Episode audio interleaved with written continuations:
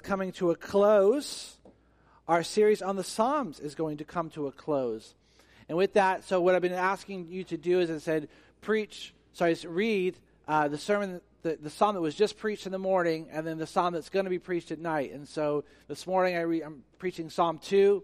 And so I'd encourage you to read Psalm 2 this next week, uh, every morning. And then next week is going to be Psalm 139 uh, with, with John's going to be preaching 139. And so I'd encourage you to, to read Psalm 139 at night. And the idea is that we, we meditate and we sit in, we, we, we let these, these Psalms absorb us. And uh, so the one is in preparation of what's going to be preached, and the other one is in reflection of what's been preached. And so uh, I would encourage you to do both. And then after we close, just so you know, after we close our series on uh, the Psalms, so this is going to be the first week after Labor Day weekend, is then we'll return back to Genesis. For those of you who were with us last fall, uh, I preached through Genesis 1 through 3 in the fall slash January. And, uh, and uh, I, I, my, my commitment was to come back in the fall again to then preach Genesis 4 through 11. And so we're going to get all, we're going to get the Cain Abel, we're going to get the Noah, we're going to get the Tower of Babel. So there's going to be a lot of, a lot of good stuff that's going to be in there.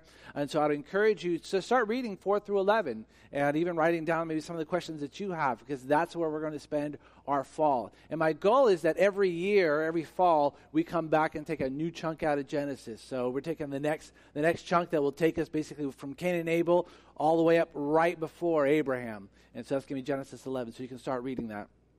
This morning, though, is Genesis, is Psalm chapter 2. The second psalm, we preached Psalm 1 as the first psalm of the series. And actually, a lot of people think that even maybe Psalm 1 and 2 go together. And so some would say actually Psalm 1 and 2 belong together. There's, there's the blessed at the beginning of Psalm 1, there's a blessed at the, the end of Psalm 2, and they go, that means that these belong together. I've preached them separately, but some believe they go together. Psalm 2 is, a, is what we would call a royal psalm. It talks about the king. It's also a messianic psalm. This idea that there is the anointed one coming. In fact, we're even going to see the term anointed this morning. Messiah just means anointed. Christ means anointed. Christ is the Greek, Messiah is the Hebrew. And so when we say that Jesus Christ, the Messiah, we're saying Jesus, Jesus, anointed, anointed, right? That's all we're saying. It's in different, different, different ways. And so this is a royal psalm that talks about God as the king, God establishing his king. Now, there's a lot to be said about God being the king and God being established as the king from, from beginning to end in the Bible.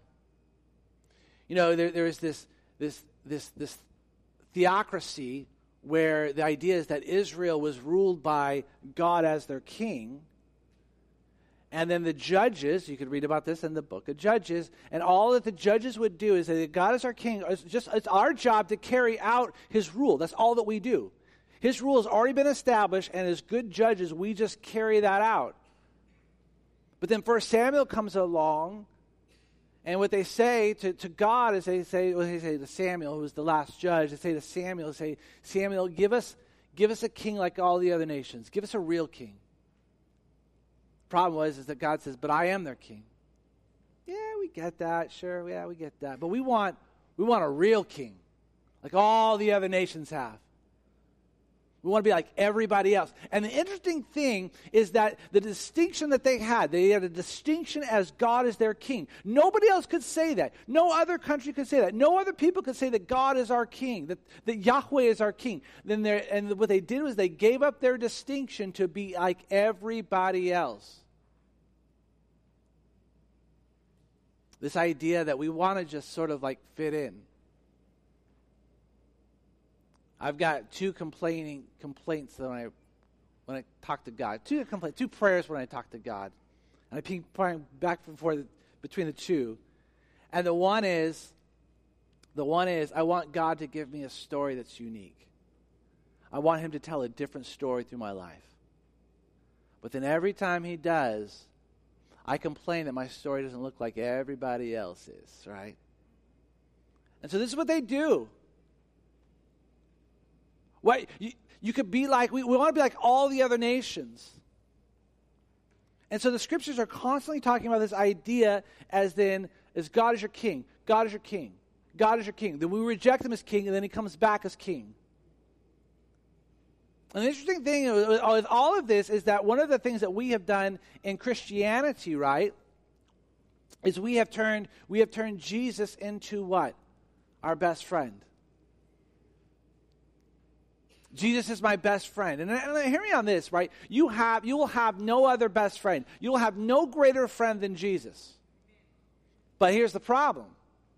Is that what we've done in Christianity is we turned Jesus into our best friend and we have left him there.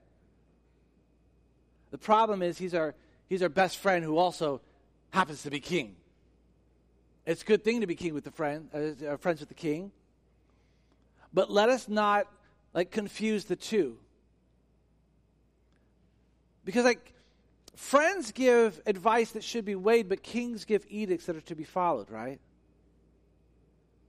And if all we ever do is just listen to Jesus as our counselor, as our advice giver,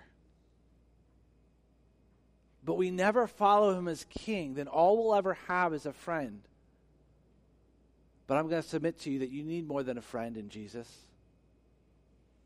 I'm going to submit to you that you have a lot of friends. None of them as good as Jesus, but you've got a lot of friends. What you need is a king. And so, this is where we, we find ourselves.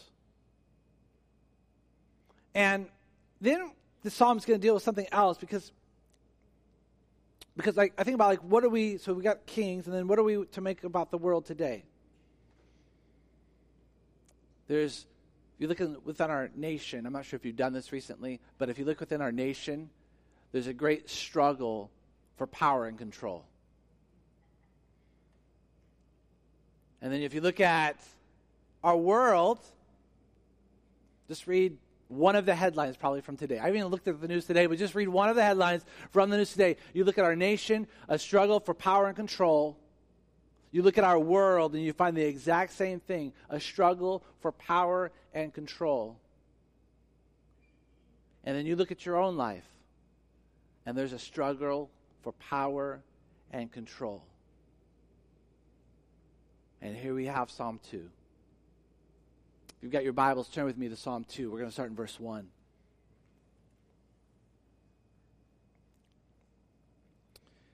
Why do the nations rage? And the peoples plot in vain. The kings of the earth set themselves, and the rulers take counsel together against the Lord and against his anointed. That's, that's Mashiach, the Messiah, against his anointed, saying, Let us burst their bonds apart, cast away their cords from us. Let me read that again. Why do the nations rage and the peoples plot in vain? The kings of the earth set themselves and the rulers take counsel together against the Lord and against his anointed, saying, Let us burst their bonds apart and cast away their cords from us.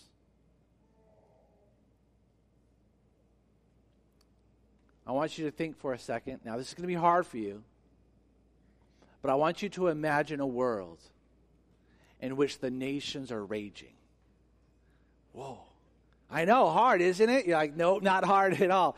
Why are the nations raging? I thought we like people like, Josh, why are the nations raging? Well, that's a great question. That's a great question. But you are not the first person to ask said question. I Like take Psalm 2. Why are the nations raging? And it tells me something. It tells me that raging nations are nothing new raging nations have been around for a really long time. But it's interesting, right? Because what we think what we think where we should be, there's this sense that we should be at a world peace, right? I mean, world peace, isn't world peace the goal? And they ask all the beauty contestants, what do you want? World peace. I want world peace. Why? That's the safe goal. That's the safe goal for the world that we be a, a, world that would be at peace. And so it's interesting because, because there's this sense that world peace is something that we need to get to, but more than just get to, that world peace is actually something that we need to return to. It feels like it, that the peace of the world isn't something that's going to be achieved as almost almost it's more of like something that we need to get back to. But I go, but if you look at history, at what point are we talking about? Like, what are we trying to get back to? How far would we have to go? I'll tell you how far Genesis 2. So there's this sense that we should be this world at peace, that we're not of this world at peace, but we're trying to get back to a world of peace. The nations raging are nothing new. But here is interesting in chapter in, in Psalm 2 is that they aren't necessarily raging against each other, are they? I mean, look at it. Why do the nations rage? Go, oh, yes, why do, why do they rage? Why do the peoples plot in vain? But look at the next in verse 2, though. The kings of the earth set themselves, the, the rulers take counsel together. There's actually this, this, this unifying of, of the world. And what we see at the unifying of the world is that they're actually they're, they're working together. And they have set themselves they have set themselves. In other words this idea like they didn't just find themselves here it didn't just happen this way. This was a conscious decision. They have set themselves against god and against his anointed one. But but but they are unified in it. It's interesting because people think that world peace is the goal. And i will tell you this and every beauty contestant to go with that world peace is not the goal for we could be a world that is unified. But we could be a world that is unified by rulers and nations in its rebellion to God, and we would be no better off. You ever read Genesis chapter 11? We're going to get to it. Spoiler alert is that it's about the Tower of Babel. And you know what we see with the Tower of Babel? Is that God said, Go, go into all of the world spread out. And the people of the Tower of Babel said, Well, we got an idea. How about we don't? How about we stay here? And how about people come to us? And how about people come to us and they realize how great we are? God says, Go out and spread my greatness. And we, they say, How about we stay here and people see our greatness? Unified in purpose. We go, Isn't that the picture? At peace, working together. Beautiful picture of humanity. You know what God says? Nope. Nope, to thwart that plan. You know I'm going to thwart that plan? Because that plan is in direct rebellion against me. And so the whole world could be unified. Here we actually see the kings are unified. They're together, at least on one thing. And what's the source of the rebellion? They want to burst the bonds apart. They want to be free from God. Isn't that the cry of our culture? I'll tell you what, if we could just throw God off, get God out of here, put God aside. If we could just have, by the way, this is what secularism is. If we could just have conversations about humanity that don't include God, then we would be better off. That's actually how we achieve true freedom. If we can be autonomous, our own kings, our own bosses, we get to make the rules. We answer to no one. If we can do that, we need to, in, order to do that, then we can, we have to throw off God. If we can throw off God, then we get to be autonomous. And then that's how we find true freedom. True freedom is this idea that I get to do whatever I want to do. It's the cry of our world. And so the nations are raging. And for what? The nations are raging and conspiring for what? To throw off the rule of God. And you go, well, that's how it's happening right now. I go, yeah, yeah. And it's not new. Psalm 2 talks just about it. And here it's not new. You know where we first see this? Genesis 3. What, is, what does Satan tell Eve? Did God say you couldn't eat from any of these trees? That seems like that's really limiting on God to say you couldn't eat from any of these trees. And she says, No, no, no, no. No, no. We can eat of any of these trees. We just can't eat of the tree of the knowledge of good and evil because in the day that we do that or touch it, then we die. You know what Satan says? You're going oh, to die, die. To eh, die? No. No, no. The reason why God told you not to do that was because he knows that in the day that you do that, your eyes will be opened and you will truly be like him. And so, for the first time, we see human wisdom, or lack thereof, trumps divine edict. Satan's like, You want to be free? Throw off the rule of God. You want to experience true freedom, you throw off the rule of God. God's enslaved you, telling you, don't do this. Who, who, who does he think he is? And the only reason he's done that is because he's trying to keep from you something greater. That's why. And so then Eve eats of the fruit, and so does Adam. And the interesting thing is that they're not freed. The ironic thing is that then they become enslaved.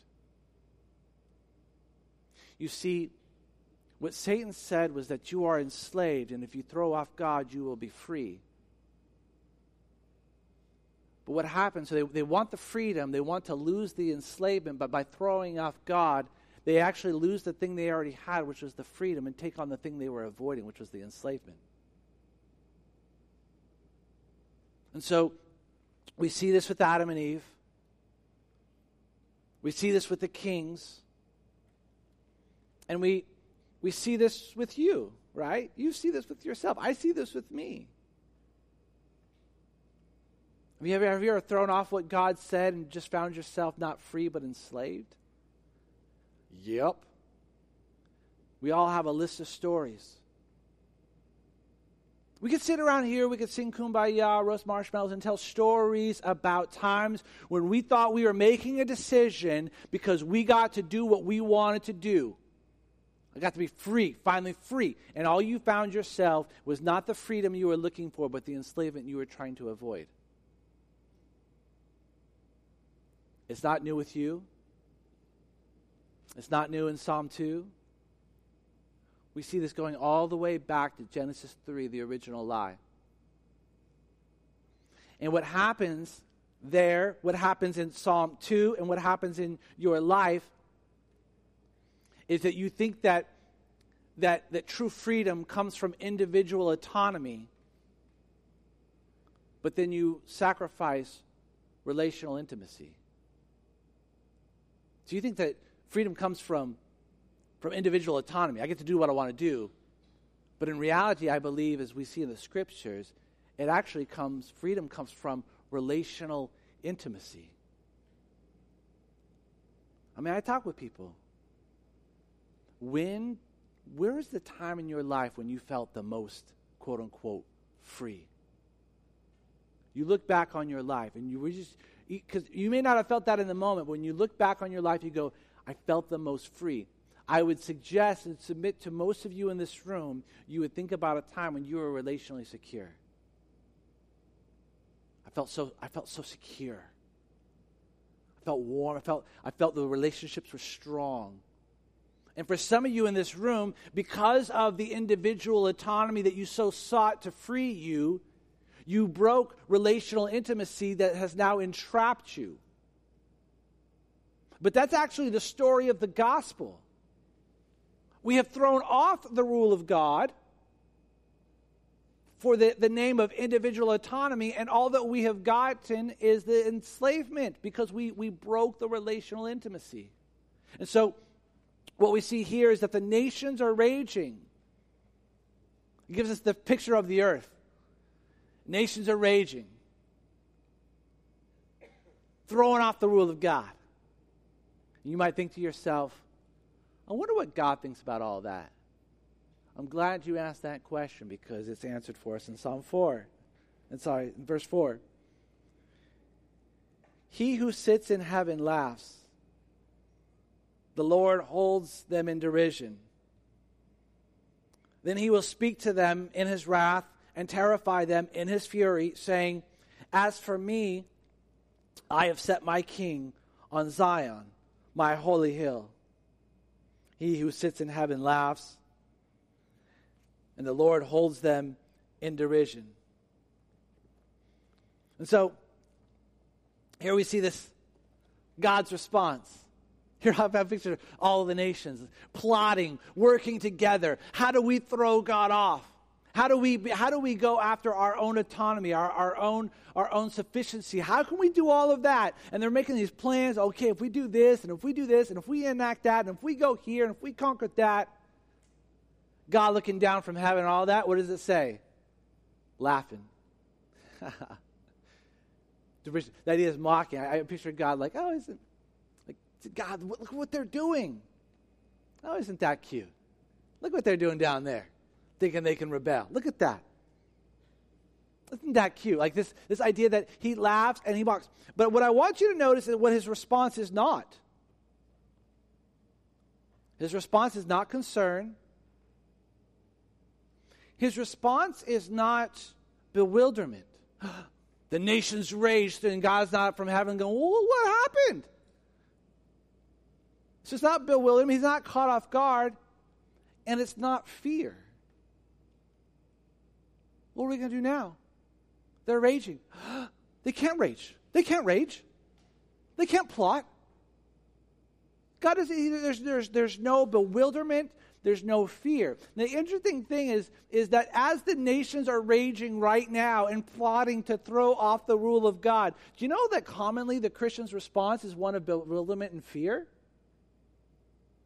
People come like, Josh, the there there is there is policy that is coming down the pike that's going to take God out of X, Y, or Z.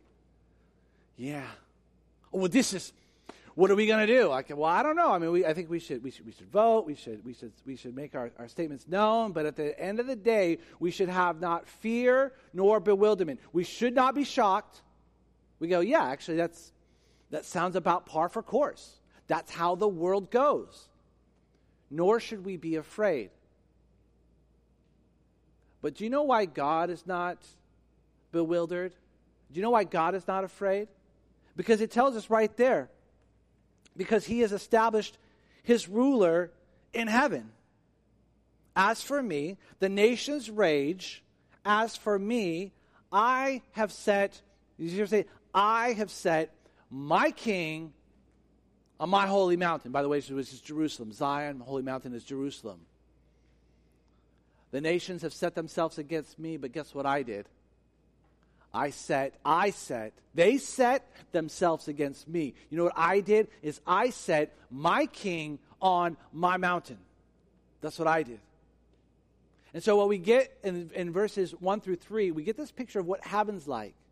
Sorry, what the earth is like. They're raging. And then, interesting that, that 4 through 6 then gives us this picture of what's happening in heaven. God's laughing. Like, wasn't that cute? And I'll tell you what I'm going to do. I'll tell you how I'll respond to that is I'm going to put my king on my mountain. Then we see verses 7 through 9. I will tell of the decree. The Lord said to me, now this is to the anointed. The Lord said to me, You are my son. Today I have begotten you. Ask of me, and I will make the nations your heritage, and the ends of the earth your possessions. You shall break them like a rod, a rod of iron, and dash them in pieces like a potter's vessel. Let me read that again. I will decree of I will I will tell of the decree. The Lord said to me, You are my son. Today I begotten you. Ask of me, and I will make the nations your heritage. At the ends of the earth your possessions. You shall break them with a rod of iron and dash them in pieces like the potter's vessels. So, 1 through 3, we see the picture of the earth raging. Then in verses 4 through 6, we see this picture of heaven, God laughing and establishing his king. Then what we see then in 7 through 9 is we see that which is of heaven come down to earth. And I want you to notice that God gives the decree. The nations, the nations say, We're going to overthrow God. And God says, I got a decree. You know why he gives a decree? Because that's what kings do. Kings don't give suggestions. The kings don't pull you into their courtroom and go, hey, I, a couple things I want to run right by you, you know, a couple, a couple things I like to, to submit for your approval. Kings don't do that. Kings give decrees. Remember, not advice to be weighed, but decrees to be followed. And then what we see here, God's response to the raging nations who are trying to overthrow him is, is, is he laughs at them, he mocks them, but then he takes what is true of heaven and establishes it on earth. It's interesting because often what we want to do is we want to take the things of earth and make them about heaven. And so a lot of times when you talk with people like, what, what do you think heaven is like? Really, it is all, and, and to our defense, this all that we this is all that we really know. But what we think about heaven is an intense, perfect experience of what's already on earth. And so you say, what, like, what do you think is in heaven? All of my loved ones. I will see all of my loved ones there, and we just get to hang out all day long. Great. What about your enemies? Oh, well, okay. Most of them probably aren't going to make it because I've already talked to the Lord about that.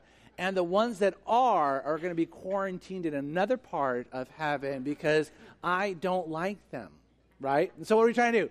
The things I like about earth, I'm trying to intensify that so that that would be true of heaven. Or maybe somebody would say, like, what do you think about heaven? Well, I think that, so I love ice cream, love ice cream, hate the calorie count. And so I think that, that heaven will be where I can just eat as much ice cream as I want, right? And so I get to eat all of, I get to have what I want, an intensified earth experience in heaven, and it's perfection, and I get that for eternity. But really, what we're trying to do, like I said, to our defense, all that we, this is all that we know. And so we're trying to take the good things and intensify them, make them eternal. But really, at the end of the day, what we're trying to do is we're trying to take what are like what's of earth and then take it up to heaven. But you know what scripture talks a lot more about? Heaven, the things that are true about heaven descending and coming down to the earth. You know the Lord's Prayer? Our Father, who art in heaven, hallowed be thy name. Thy kingdom come, your kingdom come, your will be done on earth as it is in heaven. That's, that's the prayer to say, God, would what be true of your kingdom in heaven, what would that be true there? May that actually also be true down here. And this is actually what, what Psalm what Psalm is Psalm 2 is saying. Is that the, the, the nations are going to rage God's going to mock, establish his king on the holy hill, and then what is true of heaven, then it's going to be true of the earth. Do you know what Revelation 21 talks, it talks about? When it talks about a new Jerusalem, it talks about it what? It's coming down from heaven to the earth. Christianity is unique to say it's not it's not man, humanity reaching up to God as much as, as the gospel is, then God has reached down to us. Heaven's coming down. This is what, this is what Psalm says to us. Heaven is coming down, and when it comes down, it says, I will give the ends of the earth as a possession. It's all yours. Jesus tells the disciples, Go into all of the world, go to the ends of the world. Take them the gospel, make disciples. And he says, Then you shall break them. They're going to rage and plot against you, but you're going to break them an iron rod and a potter's vessel. There's God, there's his king, and the raging nations. One of them is an iron rod, the other one is a clay pot. I'll let you figure out which one's which. And the one, much like a baseball bat that hits pottery, one is going to win. And so when it talks about the king, nations are raging. God's response is, I'm going to establish my king. And in establishing my king, heaven is going to come to earth. And so, what do we do with that? How should we respond?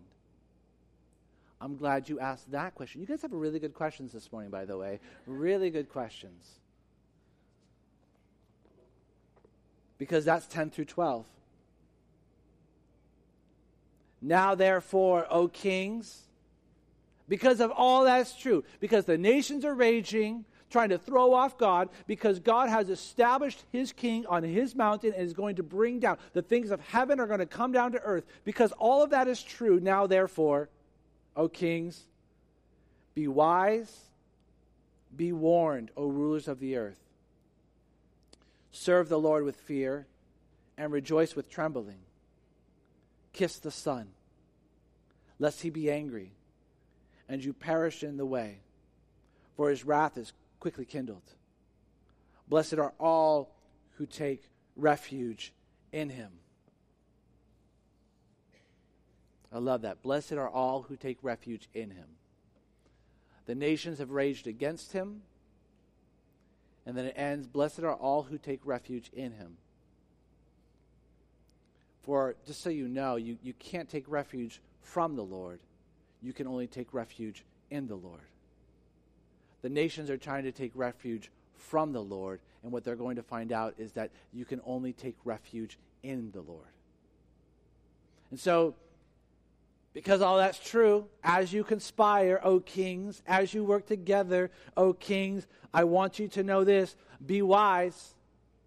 Be wise and be warned.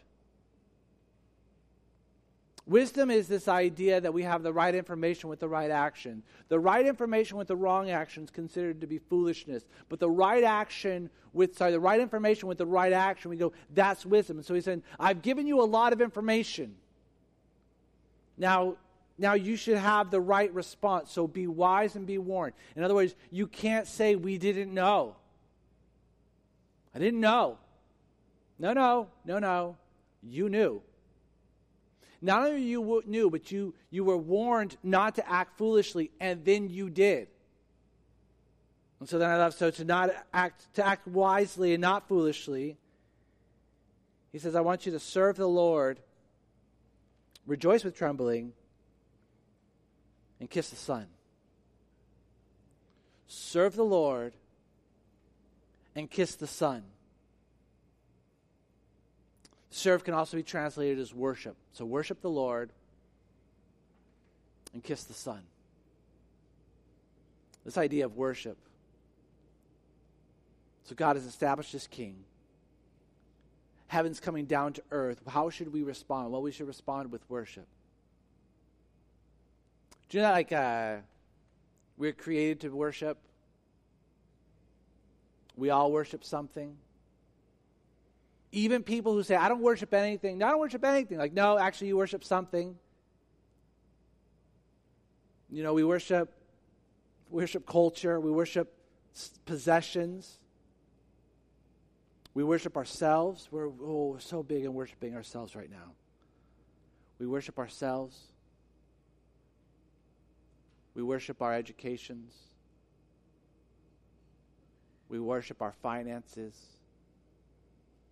We have greater value for those things. And you, you want to find out what you worship, figure out what takes priority over everything else. What takes priority over everything else? I would love to do that, but, you know, I can't do that right now because this. Oh, okay. So now, what what takes priority? Every everything else. What what is that? What do you what what is the thing where you run every single decision through? Because the answer to that question is probably going to be the answer to the question: Is what do you worship? You go, well, I do what's best for me. Hey, you do you, I do me. That's fine, but that just tells me that you worship you most. So he says, I want you to worship the Lord and kiss the Son. You go, what does that mean? Like, isn't that that one that one song something about a sloppy wet kiss? Is that what that means? Or like an unforeseen kiss? Depends on your camp. Is that what that means? Kiss the Son. Do you know why you would you would you would kiss the king? It's an act of submission and allegiance. I submit to you and I belong to you. That you would actually kiss the king out of a sign of submission and allegiance.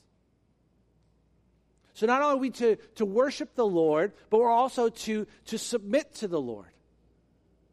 Not only to, to, to worship the king, Jesus, but we're to submit to the king. And here's the other thing: it's like we're also created to submit. And truth is, is that is that all of you, all of us, all of us in this room, we're going to submit to something. We're all going to submit to something.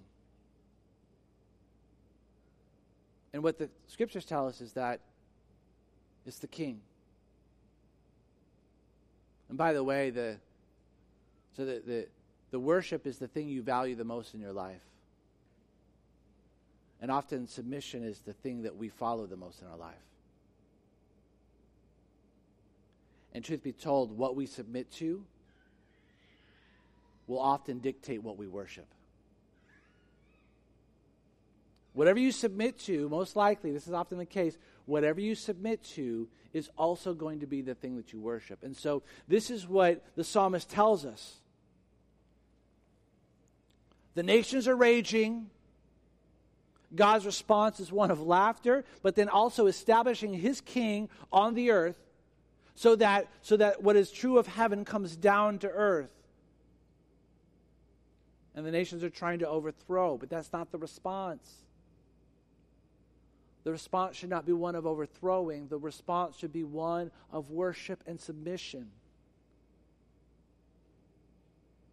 Do you know that Jesus, when he came as the Messiah, they knew that the Messiah was the king? That's why it was important that he was from the line of David. David, the great king, that the coming Messiah, the coming king, was going to be from the, the, the, the, line of David. And he was going to sit on David's throne. He was going to be the king. And so that's why when Jesus shows up, are you the Messiah? Are you the Messiah? One of the questions they're asking is, are you the king we've been waiting for? And Jesus, at the appropriate time, says, Yep, I am the king. But I just want you to know that this king looks very different than what you thought. And this kingdom is going to look a lot different than you thought. But you have a choice. Will you worship and submit? Or will you overthrow the king? And what the gospel tells us is the what? They decided to try to overthrow the king.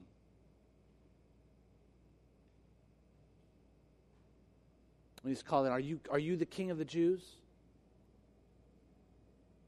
They put over him, king of the Jews. We wanted to say he said he was the king of the Jews. Too late, too late, king of the Jews. And interestingly enough, as, as proclamation of king, as king, is that he's, he's then rejected and try to be overthrown by both the Jews and the Gentiles, the non Jews. But interestingly enough, what did God say? I will establish my king on my mountain in Jerusalem.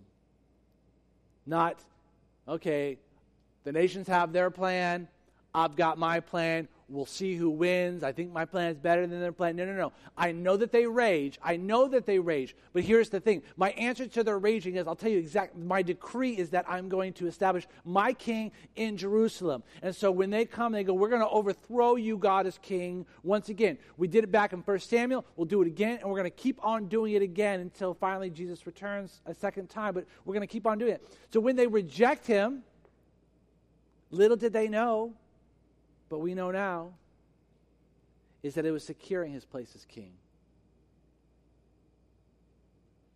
And once again, the very thing that they were trying to avoid, which was God as king, was the very thing they were establishing, not even knowing it.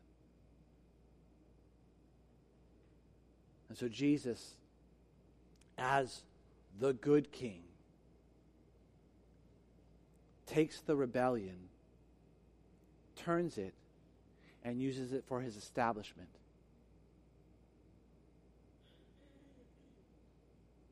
And so for you, for me, we get to decide at some level not who is king, but we get to decide what we will do with the kingship of God. Either we will submit and worship the king because that's what we were created to do, or we will overthrow him in the name of freedom. And in doing so, the only thing we'll find is the very thing we're trying to avoid, which is enslavement. And so, my, my, my question to you is, is like, who is your king? Well, we're at church at 11 o'clock ish on a Sunday, so I know the answer is Jesus. It's Jesus. It's Jesus. But no, no, like, seriously, like, like you look at your life. Who's your king?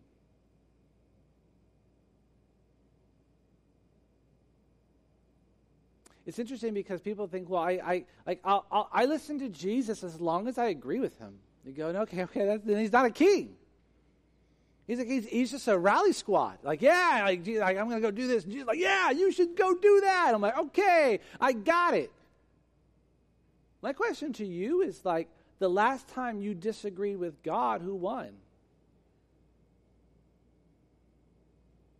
If the last time you disagreed with God, you prevailed, I'm going to think that you don't have a king. Maybe you are your king. But at the last time, like you and God did this, and he prevailed, then I would think that maybe you do have a king. You don't have just a friend, but you have a friend and a king. You have a king who is your friend. And so, the question to you is who's your king? Jesus is the king of the world. He's the Lord of lords, the kings of kings. And one day when he comes back, every knee will bow, every tongue will confess. You can overthrow him now, but you cannot overthrow him eternally. And my, my, I implore you that to his kingship, that you would, you would respond with both worship and submission. Let's pray. God, we thank you for your word. We thank you for Psalm 2 and its power. We thank you that Jesus, that even in the places in which we tried to reject you, you did not reject us. That even in our rejection, the scripture tells that even in our rejection, that you are making a way for us, a way to belong, And so, Jesus, I pray that you would take your rightful place in, in our lives on your throne.